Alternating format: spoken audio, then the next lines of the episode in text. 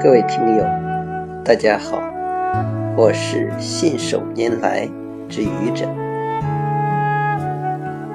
您已经结婚了吗？如果你已经结婚了，你和爱人吃饭的口味相同吗？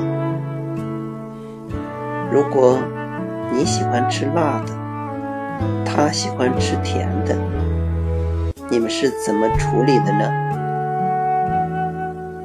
我觉得别小看吃饭的口味。两个人居家过日子，能够吃到一起是非常重要的。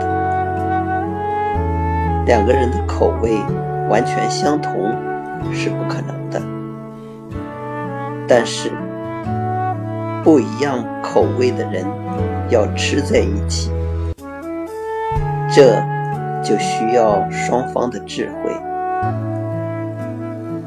你们两个人是怎么做的呢？你顺着他的口味，他顺着你的口味，还是你们两个的口味都照顾到呢？祝你们幸福。